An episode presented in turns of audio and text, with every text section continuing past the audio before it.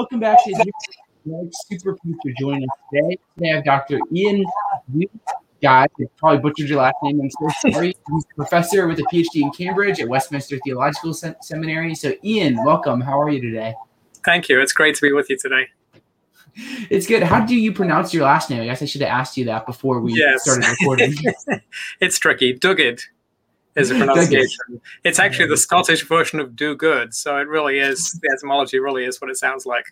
all right, right on. Well, that's super cool. Um, so today we're going to be talking about um, the Book of Numbers and all these big, fun, exciting questions going on in the Book of Numbers. We've been doing a series where we're interviewing different scholars on different books of the Bible. So now we're in Numbers and lots of fun stuff here. Um, so Ian, just before we get into this, do you want to talk a little bit about like who you are, what you do, and what got you interested in topics such as numbers? Yeah, so I'm a professor of Old Testaments and uh, Dean of Online Learning here at Westminster Theological Seminary. Uh, so I love to show people how the whole Old Testament points forward to the sufferings of Christ and the glories that will follow, as Jesus himself told us in Luke 24. Uh, I got hooked on that my first year in seminary. I was sitting in the basement of this this very building, listening to an hmm. ancient cassette tape of uh, Edmund Clowney preaching on Psalm 90 and yeah, I said, when I grow up, I want to be like that. You know, I want to be able to show people Christ in the Old Testament, uh, not in a in an artificial way that, that that leaps or drags a text to Christ. Yeah, Spurgeon said that there's a there's a, just as there's a, a, a street in every town in England that leads to a road that eventually gets you to London. So there's there's a route from every text in the the, the Bible uh, to Christ. Um, but sometimes you get the impression that with, with Spurgeon, he's not following actual roads. He's kind of dragging his text through the ditch and across the byway. Uh, and yeah, I, I don't want to do that. I want to teach people how to find the right connections to Christ, so that mm. uh, people, so the, the people that they're teaching are trained uh, themselves to know how intuitively to find those connections to Christ. That's that's that's my desire and goal to help people preach Christ in the Old Testament. Mm, yeah, that's super cool. Um, I love that so much. So what we're gonna do, what we're gonna do now is dive into the book of Numbers. So let's just start off with like the origins of the book. So um, Ian, in your view, where does this book of Numbers that we have in our Old Testament in the Pentateuch, like where does it come from? Yeah, well, it is part of the Pentateuch, the five books of Moses, uh, which provides uh, an, an origin account for uh, Israel. Uh, one of my professors once said, if, if, if we didn't have a Pentateuch, we'd sort of have to postulate that there was one. Uh, in mm. other words, no culture has ever existed that didn't have some kind of set of laws, uh, some kind of ideas about where the world came from, some kind of ideas about its own history. Uh, you know, ev- every culture has ideas about those kinds of things. Uh, and so it, it's unthinkable that an ancient people uh, would not have had uh, this kind of collection. Now, we don't have anything exactly like the Pentateuch from other surrounding nations. We have things like parts of it, certainly. We have laws, we have stories, we have origin stories. Uh, but uh, uh, the, the concept of all of these things is there in, in the ancient world. Uh, so uh, I believe that the Pentateuch, broadly as we have it, came from, uh, from Moses on the inspiration of God. Uh, it's a foundational document for Israel as they're about to enter the promised land. Uh, it recounts their history with God, uh, which is pivotal to understanding who they are. The Lord has brought them out of the land of Egypt. He's going to bring them into the land that He promised. Who did He promise it to? He promised it to Abraham. You know, so that story reaching all the way back to Abraham is vital. Uh, did Israel deserve the land? Absolutely not. And so the more recent history of Israel coming out of Egypt by the Lord's grace and mercy, and then repeatedly rebelling against the Lord, uh, again, is critical to Israel's self-understanding. Uh, hmm. so I would argue again, if we did, you know, if we didn't have something like this from Moses, we'd have to assume that there was something sim- similar that got lost somewhere along the way. Hmm. That's super interesting. So then, in your view, Ian, like when we look at like other like ancient Near East like origin stories or like accounts or things like this, do you see anything like kind of like the Pentateuch in other documents, or is it is this unique? Uh, there is obviously overlap uh, because mm-hmm. we're talking about we're answering the same questions. Who am I? How do I fit in this world? How is this world organized? Why why why is the good? Why is there evil? Uh, why why is the world the way it is? So what you find is that origin stories, and, and, and we tend to think of origin stories as belonging to primitive societies, ancient societies, but that's that's that's bunk, as Henry Ford would have said. Um, modern people have origin stories. You know, the, the theory of evolution functions as an origin story for most people. The average person in the street could not articulate for you an accurate understanding of the of the biological theory of evolution. Uh, what they'll give you is some vague account of how, through some chance process, uh, we're all loosely related to something back there. Uh, and there was no design, there was no purpose. It just is what it is. Uh, and and that informs the way they think about reality. That's what origin stories do. Um, in the same way, every nation has origin story. I mean, you think about uh, about the stories that get told in uh, elementary school about the origins of America. In fact, you know, you talk, think about how political that's become now, right? Mm-hmm. Um, historically, the story that was told about the origins of America was about the the Pilgrim Fathers in the Mayflower, right? And yet, there were other uh, uh, societies earlier in Virginia, for example. Why don't those get the same airtime? Well, because the, the, the Thanksgiving story, if you like to uh, put it that way, uh, sells a myth. Uh, it sells an origin story in which uh, the, the, pilgrims and the Indians sat around and ate a meal together and probably played football afterwards, and we're all this big, happy melting pot family. Um, the reason why people want to change that origin story and uh, you know put in uh, other aspects of it that you know you could certainly argue are historically uh, equally or more accurate involving Native Americans, for example, is because people want a different self-understanding of who we are. So origin stories, uh, everybody has origin story. You can't exist without an origin story. Mm-hmm. Uh, and what your origin story is tells you a lot about who you are. So ancient peoples also had origin stories. Uh, they're different from modern modern origin stories, but they're really answering the same questions. Mm-hmm. and and the biblical account, I would argue, is necessarily polemic because that, that again, that's what origin stories do. Uh, if I accept your origin story rather than my origin story, I've completely redefined my world. So, hmm. you know, my origin story necessarily is against yours. And Israel's hmm. origin story is against the origin stories of the nations around them, which are polytheistic, which involve conflict between gods, uh, involve a very low place generally for humanity, uh, created to serve the gods, maybe as an afterthought. Uh, mm. And uh, Israel's origin story has a very high view, a high view not just of men, but of women.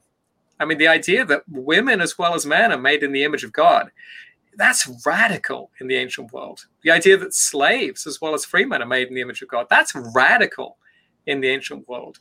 Uh, and and so absolutely, it's you know there's a polemic going on there against uh, a much more hierarchical structured society in the ancient Near Eastern uh, visions uh, that involves yeah conflict between the gods and humans sort of getting uh, trapped in the crossfire. You know, like mm-hmm. living in a bad neighborhood of town. Uh, where you have two different gangs competing over the turf, and, and you you get shot not because they mean to, but just because you're in the way. Well, mm. that's how humans feature in many ancient Near Eastern origin stories, so different from the biblical creation account. Hmm. Yeah, that's super cool, and I love thinking about that. Um, so, like, moving on to like, what's like some of like the main ideas of numbers, like the book of numbers? Like, I always wondered as a kid, like when I was too lazy to read numbers, and like, was it just like a bunch of numbers in the book? Like, it's like what's going on? Um, what's the book of numbers about? Is it about numbers? Um, so yeah. Yeah, so so the, the name uh, numbers comes to us originally from the Septuagint by way of the Vulgates. Uh, so the Greek translation and then the Latin translation. Uh, and it's not totally inaccurate because uh, the book begins with a census. And a, a mm-hmm. census involves counting people. And so yeah. 57,000 of the tribe of, of, of Issachar and 54,000 of this tribe. Um, the, the, Hebrew title, which is the first word of the book, is Bamidbar, in the wilderness um, which in some, I mean, it's a much more engaging title for starters. Uh, mm-hmm. And I think is an accurate description of what the book is about. It's about Israel's experience in the wilderness. So, having left Egypt, having been brought across the Red Sea, uh, having uh, spent time at Mount Sinai, all of which is recounted in Exodus, having received all of the uh, the ritual commands uh, that they've received in Leviticus, uh, what next? You know, what took them from that point to the brink of entry into the promised land? Well, that's the book of Numbers. Um, hmm. On the other hand, yeah, let's not throw away the idea of numbers. You know, people people react against numbers. You know, there are books about you know the joy of cooking, the joy of of, of gardening. I, have never yet found a book about the joy of accounting. And yeah, I apologize to those who account. My sister's an accountant. I, I love accountants, but most people don't think of accountancy as a work of joy. Mm-hmm. Um, and yet, if you get if you're interested in a topic, there are numbers that go with it. Right? Mm-hmm. You're a sports yeah. fan, perhaps you know, mm-hmm. it's all RBIs and rushing yardage and complete mm-hmm. completion percentage and you know three shot, three point shots. What statistics are the heartbeat of sports. Mm-hmm. The same is true of business, right? You know, earnings indexes and you know all of those kinds of things, and and you know, lest some of the ladies feel I, have left them out. You know, whenever there's a you know, I hear of of a new baby being born I've learned that I need to ask some questions because my wife is going to want to know what did it weigh? How long is it? How long was the labor? You know, if we understand the significance of the stats, then they're meaningful to us. And I think the problem in the book of Numbers is that most people don't understand the significance of the stats, so it's just a bunch of numbers. And, you know, mm-hmm. and the stats for a sport you don't get, they're, they're boring. But mm-hmm. if it's a sport you get, then all of a sudden, yeah, those numbers now are meaningful. And so uh, the challenge is, I think, for us to understand the significance of these numbers, uh, and particularly that you know that these two censuses are a structuring device. Uh, the Book of Numbers is a story of two generations. Uh, there's the first generation, uh, which comes to the brink of the promised Land in Numbers 13 and 14. They send the spies to scout out the land, and then they refuse to enter and mm. their bodies are scattered over the wilderness. That's the that's the story of that generation. And then uh, beginning, well, you know, there's there's a crossover between numbers 21 and numbers 26. Uh, but the second census kind of rounds off and, and leads you into the second generation, uh, which is the generation that that is about to enter. And and the question is, are they going to be like their fathers, or are they going to be a generation of faith that steps out boldly. Uh, mm. And significantly, the story of the second generation is bracketed uh, on both sides by mention of Zelophehad's daughters. Now, I almost guarantee that unless you're a Bible trivia expert, you've probably never mm-hmm. heard of Zelophehad's daughters. I haven't. Um, but but interesting people. Uh, Zelophehad was one of the guys in the first generation who died in the wilderness, and he hmm. didn't have any sons. Uh, and and normally uh, in Israel, the sons would inherit, and the daughters would inherit through their husbands, right, through getting married. And so the you know, so here's the prospect of Zelophehad, the inheritance that he would have had in the promised land, disappearing because all he has is a bunch of daughters. And so the daughters go to Moses and they say, "Hang on here, we want some of this inheritance too." And Moses says, "Well, not up to me. Let me go ask the Lord." And so the Lord says, absolutely, give these women a share of the inheritance. Um, now, what's striking about that is this is before they have conquered a square inch of the promised land.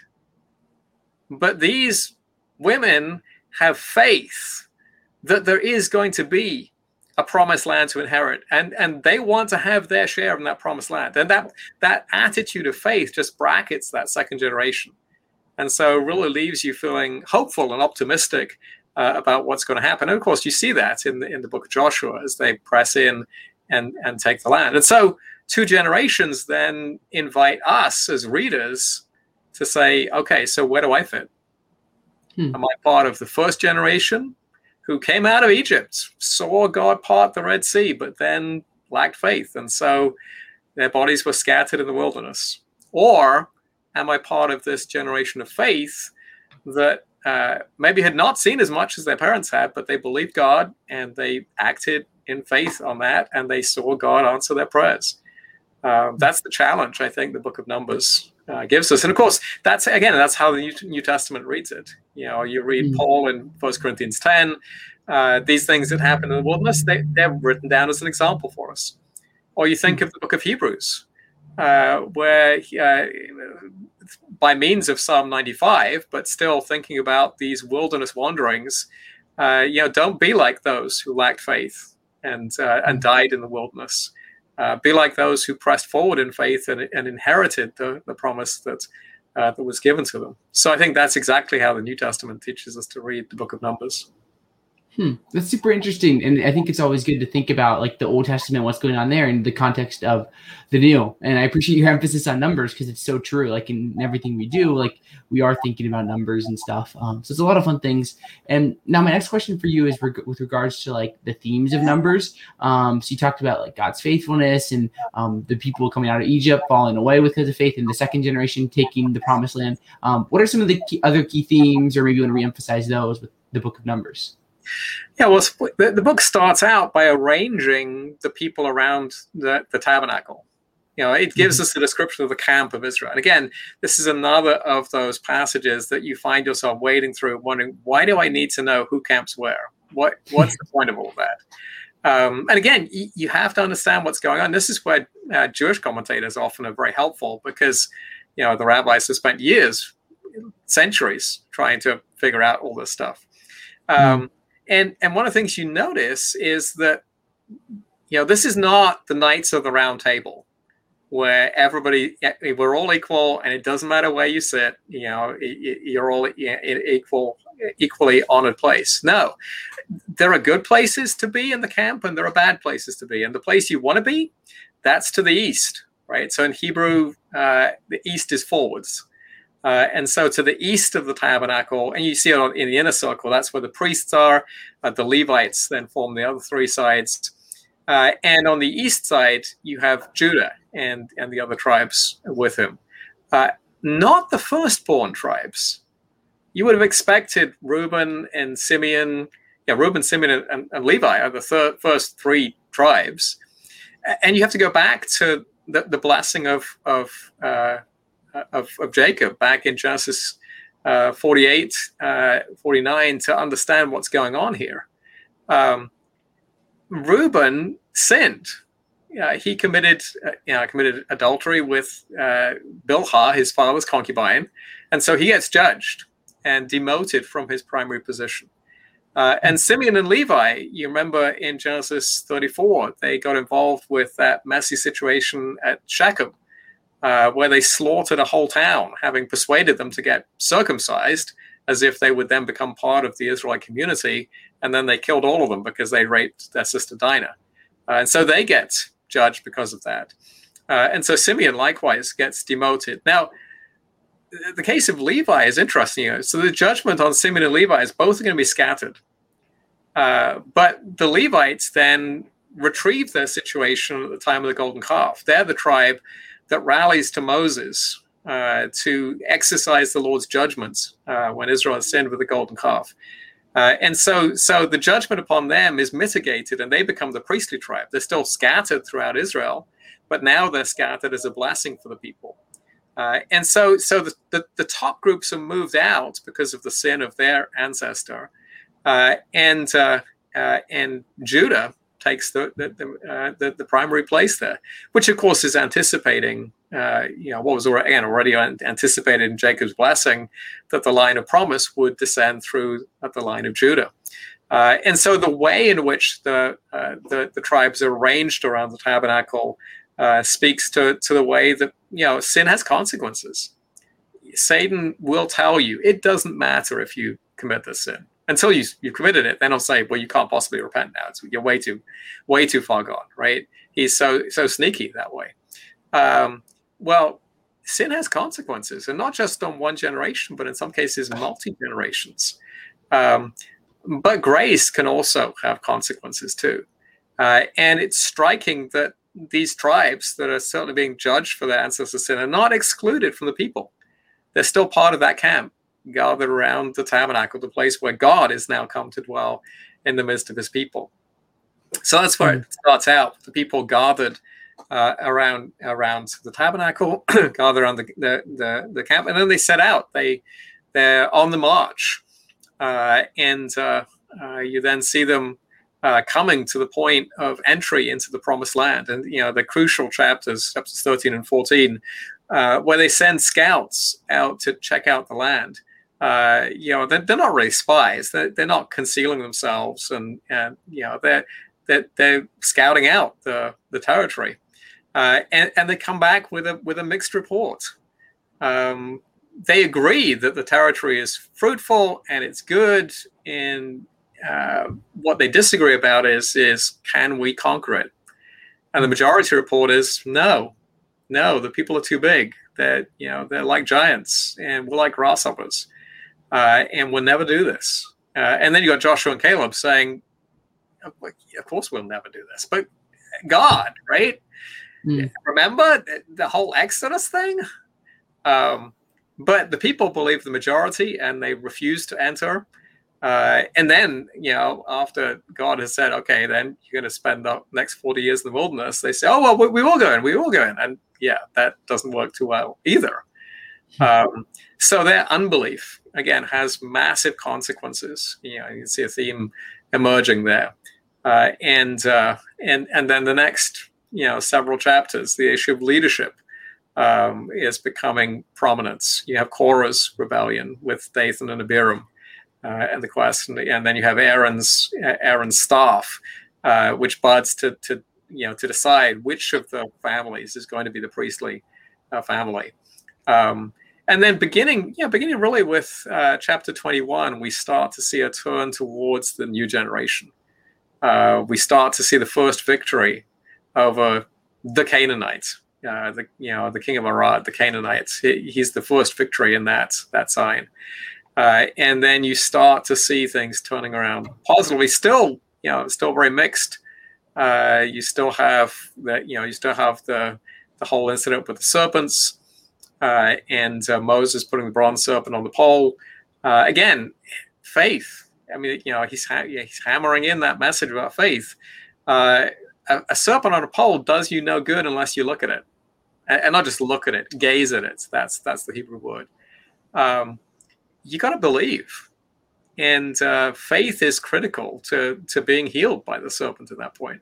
And of course, John tells us that that's a foreshadowing ultimately of, uh, of Christ, that just as the serpent is raised up on the pole in the wilderness for the people to gaze at and find, uh, find uh, salvation from the bites of the serpent, so too Christ is raised up on the cross.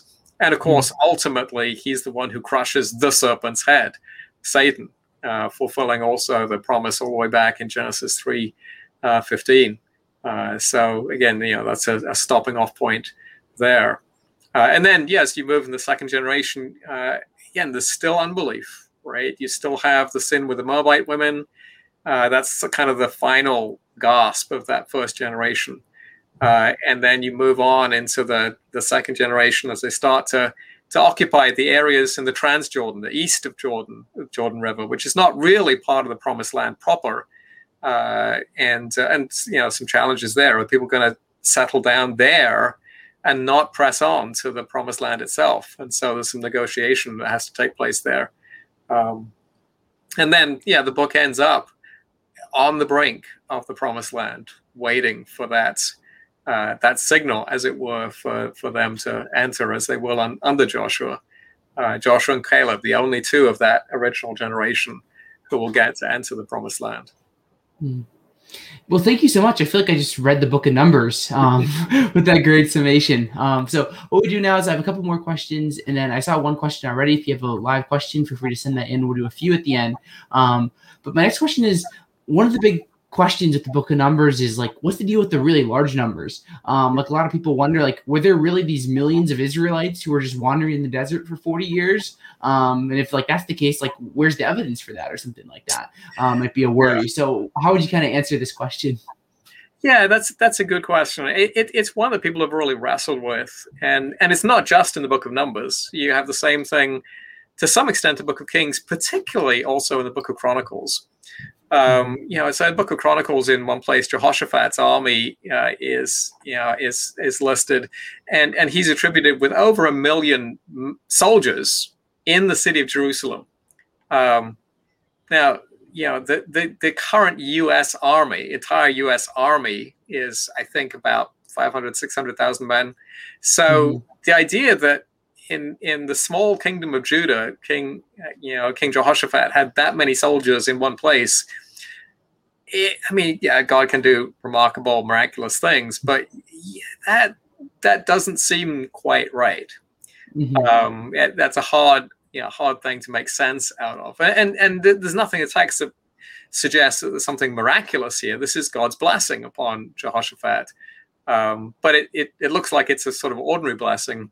Um, now, in, in, in that case, I think one way we can make sense out of this is is by comparing it to some of the uh, the Assyrian annals. You know, uh, Chronicles is written after the exile, so you're writing in a context in which uh, people are very familiar with other ancient Near Eastern uh, annals, which have a habit of uh, hyperbole. Mm-hmm. Uh, in fact, you know, in the Assyrian annals, you, you have a victory, which you know you have massive, uh, you know, massive army, you know, defeats the opposition comprehensively, takes enormous amounts of spoil, and does really devious and nasty things to their opponents. Um, and then you have uh, small victories in which the you know the, the great king uh, defeats the, the, the local rival, but for some reason he decides not to do anything to him. He just leaves him in place and moves on to the next town.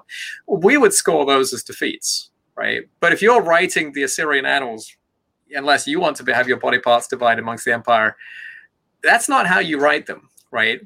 So in a context like that. Uh, accurate numbers could miscommunicate um, mm. Yeah, because if you say, you know, if you give an accurate number, then people interpret that as, you know, okay, so his army was two men and a blind dog, because uh, we all know how this works, right? So, I think in, in the case of Chronicles, I, I, I'm I'm pretty confident that what we have here is is a literary phenomenon of, of hyperbole.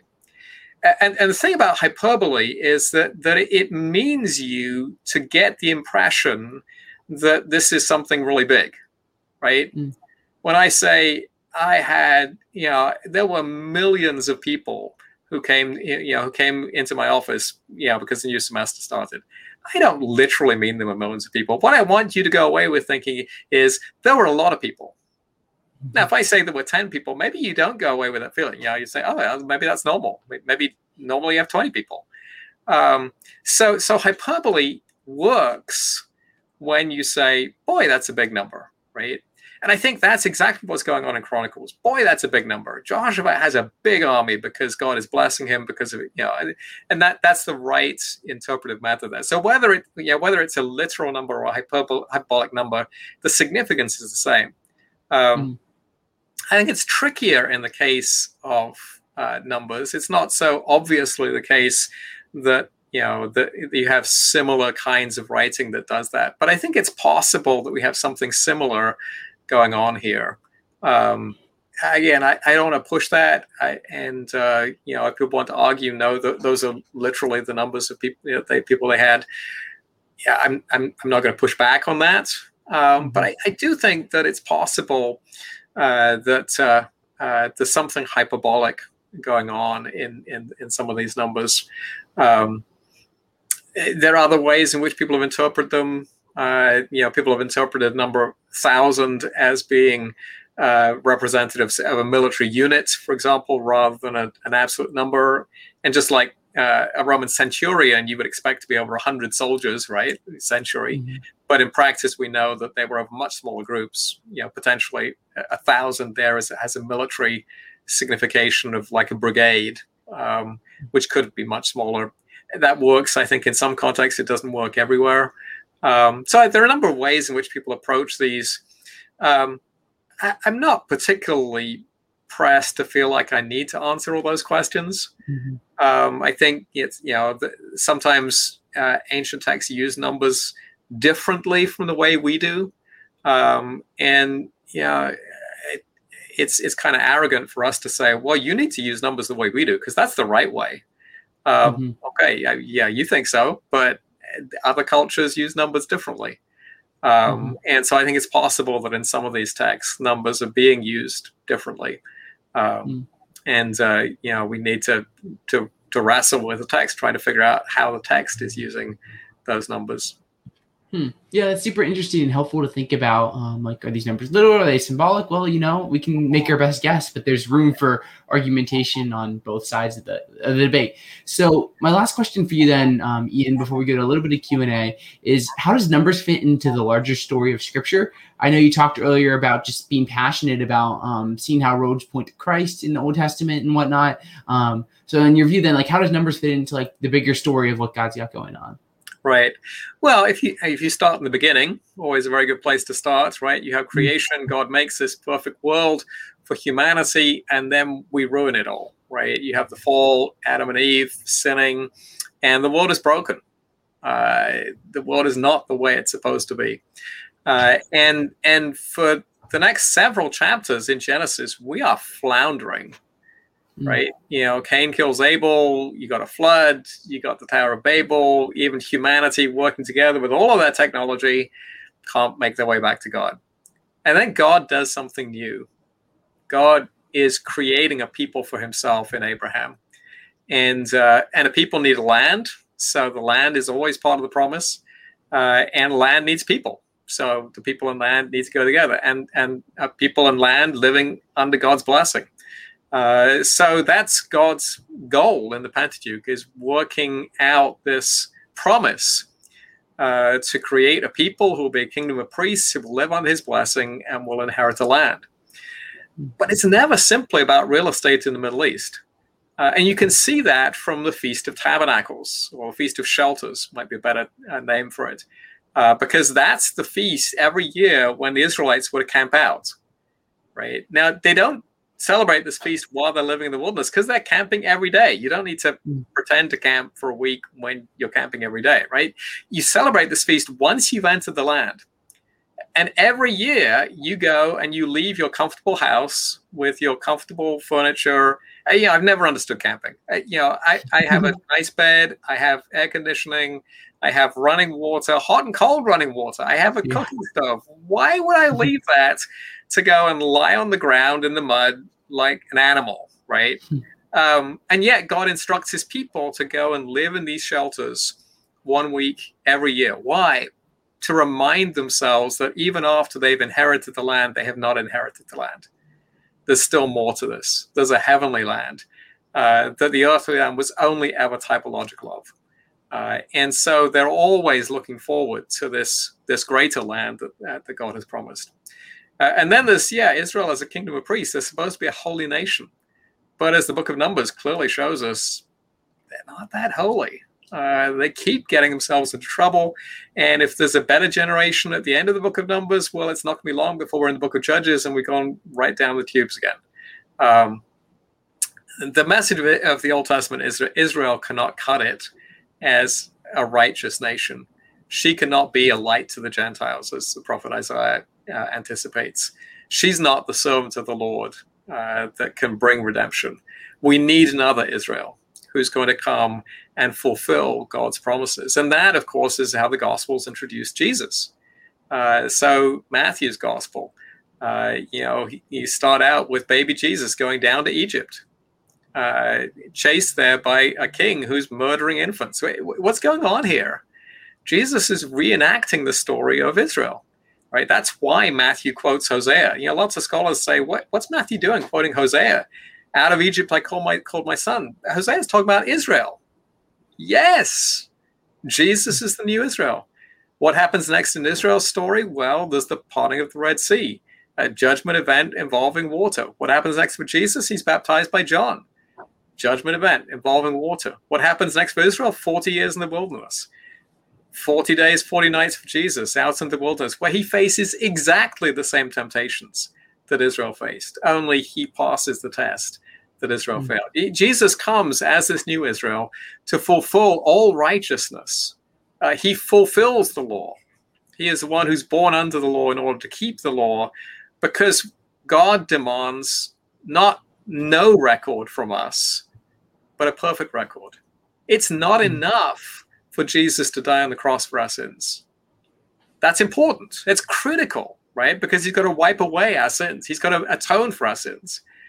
But first, he's also got to create this perfect of this perfect record of righteousness as the new Israel, which he now gives to us. And so that that's how he is divine, right? Divine throughout the Old mm-hmm. Testament. What's divine? It's Israel. John 15, Jesus says, I am divine. And and who are we? We're the branches. We're getting grafted into this new Israel as we're united to Christ. Uh, and so we get included in this story as we're united by faith uh, to Christ uh, and to become part of this new Israel, now made up of Jews and Gentiles alike, uh, united together in Christ, who ultimately God will bring into this heavenly promised land that fulfills all of the promises that He made back in the beginning. And so, mm. how does numbers contribute to that? Well, our situation, as right, the Hebrew says, is entirely analogous. We've our exodus has happened, right? You know, John, uh, Jesus is talking about that with Moses and Elijah on the Mount of Transfiguration. Luke 9, the exodus that he's going to accomplish at Jerusalem. His cross mm. and his resurrection is the exodus. Uh, and, and we're living between that exodus and the, the entry into the promised land. And so mm. our calling, like those people in the book of Numbers, is to exercise faith in the midst of a mm. wilderness, a desert. You know, this is not your best life now. This is your wilderness life now. That's mm-hmm. what our expectation should be as Christians. But there is a glorious inheritance that God has stored up for us in Christ in the heavenly realms, and He has blessed us in, in Him uh, in the heavenly realms, and He will not leave us until He's finished what He's begun in us. Mm. I love thinking about that and like the metaphor with like us being in the wilderness in a sense. Like that's really good. Um, so I appreciate that. What we'll do now then, Ian, is we'll go to a little bit of Q and A. Um, so we'll do about ten or fifteen minutes of Q and A. So if you have questions, feel free to put those in. Um, so the first one here is from Slam RN and says, um, referring back to the numbers we were talking about. Um, would these large numbers make sense in base 60s? I think this may be getting at like the symbolic numbers kind of idea here, Ian. Um, so what do you think? Yeah, so uh, you know, Babylonian systems were base 60. Um, and, and there's this, you know, we, are so used to base 10 that it makes sense to us, right? It's easy to mm-hmm. add and subtract. Of course, base 60 has some advantages when you're dealing with angles. Um, so when you're doing, you know, dividing up circles and all of those kinds of things, yeah. So Babylonians were really smart with the numbers.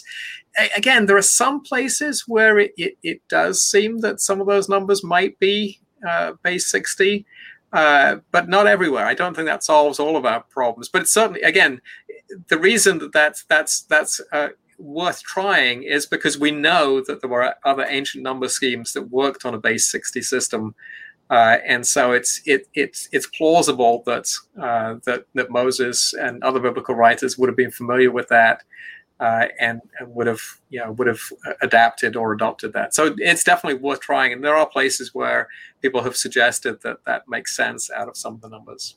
Hmm.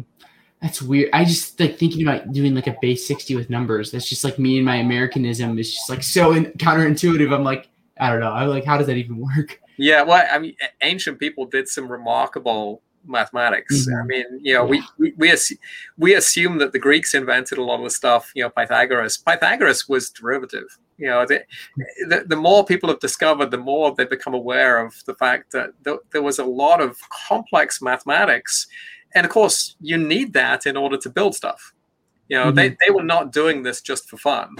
Uh, mm-hmm. They were doing this because in order to construct uh, the buildings that they, they they they wanted to build, they needed to have the mathematical tools to be able to do that.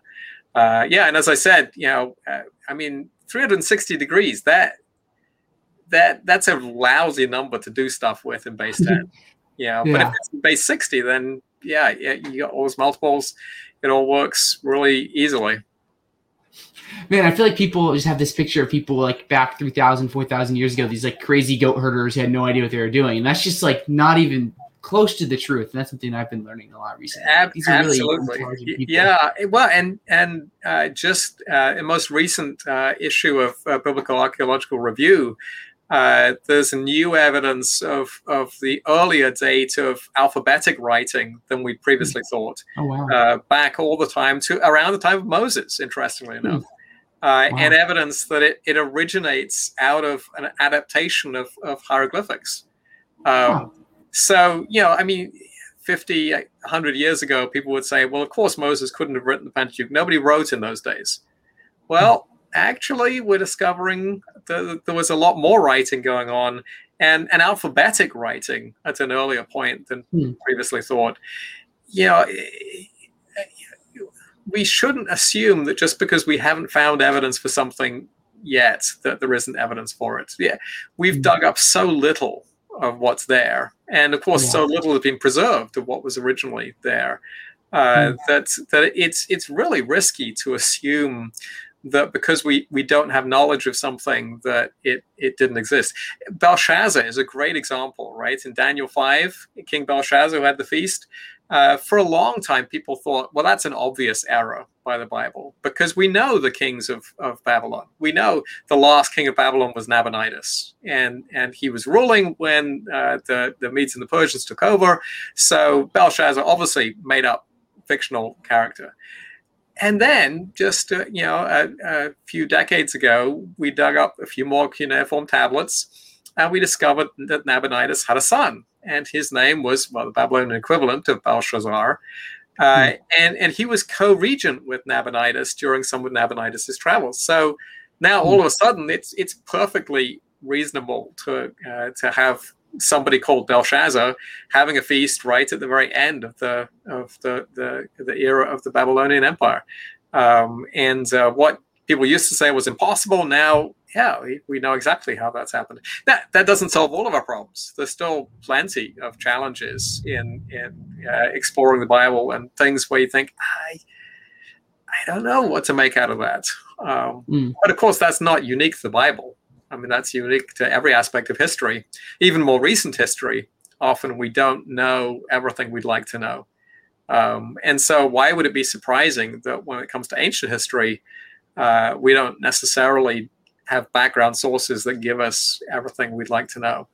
Mm, yeah, lots of great stuff to think about there. Um, we have a question from the computer theist, which says, um, "How do you explain Numbers 31, where Moses orders his soldiers to execute young boys and take um, virgin women as slaves?" Um, so pretty serious stuff here. Um, so, what are your thoughts? Yeah. Ian?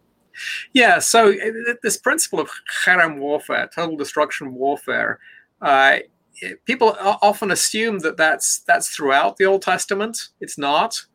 Uh, it's mm-hmm. it's very targeted uh, and it's targeted to the conquest of the promised land. Uh, when Abraham is told in Genesis 15, it's not yet time for you to enter the land, uh, the reason is very specific. The sin of the Amorites is not yet full. In other words, there's coming a point at which the sin of the Amorites will be full, and at that point, uh, you know, the the judgment destruction will come, and it, and it comes as a foreshadowing of the final judgment.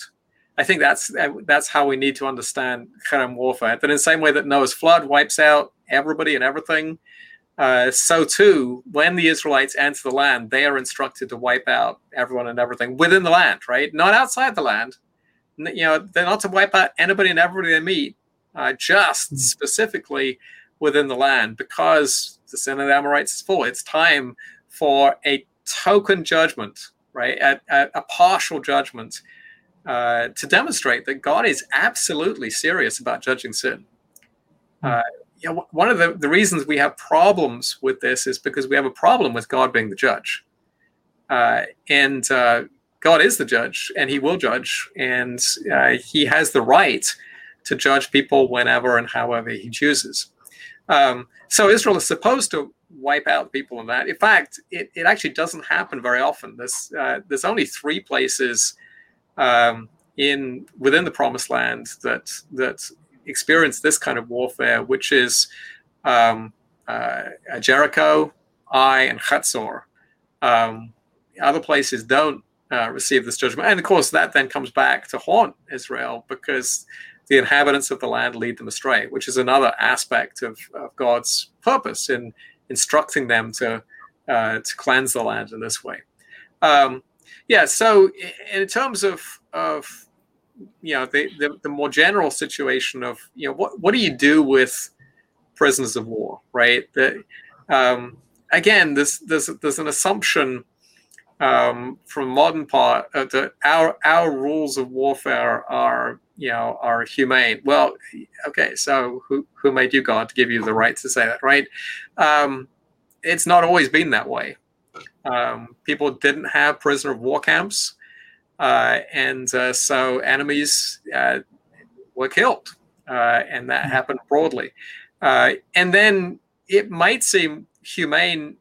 You know, what, what, what do you do with with with women and children? If you, you know, if you don't kill people, you just leave them there to die. I mean, that's that's not humane either. And so, one solution for uh, you know for women who are not to be killed was to take them either uh, as servants, uh, slaves, you might say, uh, or as as uh, wives potentially.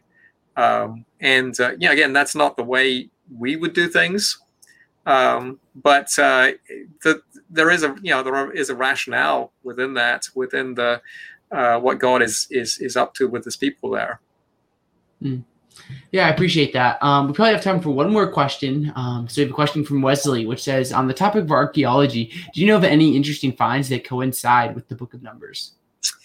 Well, one of the oldest piece of writing that we have, not as old as the 15th century, but one of the oldest piece of writing that we have is is an amulet uh, from I think around the time of Hezekiah, so around the 8th century BC, which contains a copy of the priestly benediction, which is in number six. The Lord bless you and keep you. The Lord make his face shine upon you. The Lord lift up his countenance upon you and give you his peace. Um, and and and clearly somebody had written that and then they carried it around their neck. Now, was that is that a sign of faith? Is it a you know was it a lucky charm that they were you know using it in the wrong way? We we don't know. Um, but it is fascinating that you know that clearly that that priestly benediction was you know was well known at that point, uh, and that people were writing it and carrying it around. You know, Moses uh, was uh, instructed the people to to to write scripture and carry on your foreheads and on your wrists, and later Jews took that literally. Um, mm-hmm. So maybe this is an early example of taking that literally. And yeah, if you're going to write a, a, a passage of scripture and hang it around your neck. I mean, the modern equivalent would be to tattoo it on yourself somewhere, I guess. Hmm. Um, that's a pretty good one to choose, I would think. Uh, you know, the Lord, again, yeah, we, we started off talking about the difference between Israel's origin story and other ancient Near Eastern origin stories. No other God goes to a people and says, I want to bless you. Yeah, hmm. here, have my blessing. The other ancient Eastern stories are all about how you trick a blessing out of the god who really didn't want to give it to you. Um, but if you're smart enough, if you have the right connections, you have the right priest, you can get a ble- you can get a blessing out of him somehow. Uh, Israel's God isn't like that. He goes to Aaron. He says, "This is how you bless the people. Do this regularly because they're gonna need. They need to know that my favor shines upon them. I love this people, in spite of that their messiness and their sin. Uh, and I'm going to redeem them as a people for myself. Hmm. Well, Ian, I want to say thank you so much for your time. I've really enjoyed this conversation and just thinking about all these things with you. Um, do you have any kind of like last thoughts, things you didn't get to say before we wrap things up here? Well, I hope this encourages people to actually read the Book of Numbers for themselves. Um, it, it's it's a fascinating book. Uh, and you know, if you if you need more help, I've I've written a, a, a very accessible commentary in the Preach the Word series on numbers. Uh, it, you know, you don't need a PhD in order to read it. It's not complicated. It's essentially a series of sermons, but it will help you to get a lot more out of this book. Hmm. Well, that's awesome, and I encourage people to go check that out. Um, and Ian, thank you so much for your time. It's been so much fun. And to Wesley and the Bottom Line Dad and the Computer Theist and everyone else who joined us, thank you so much for tuning in today to Tehran Apologetics.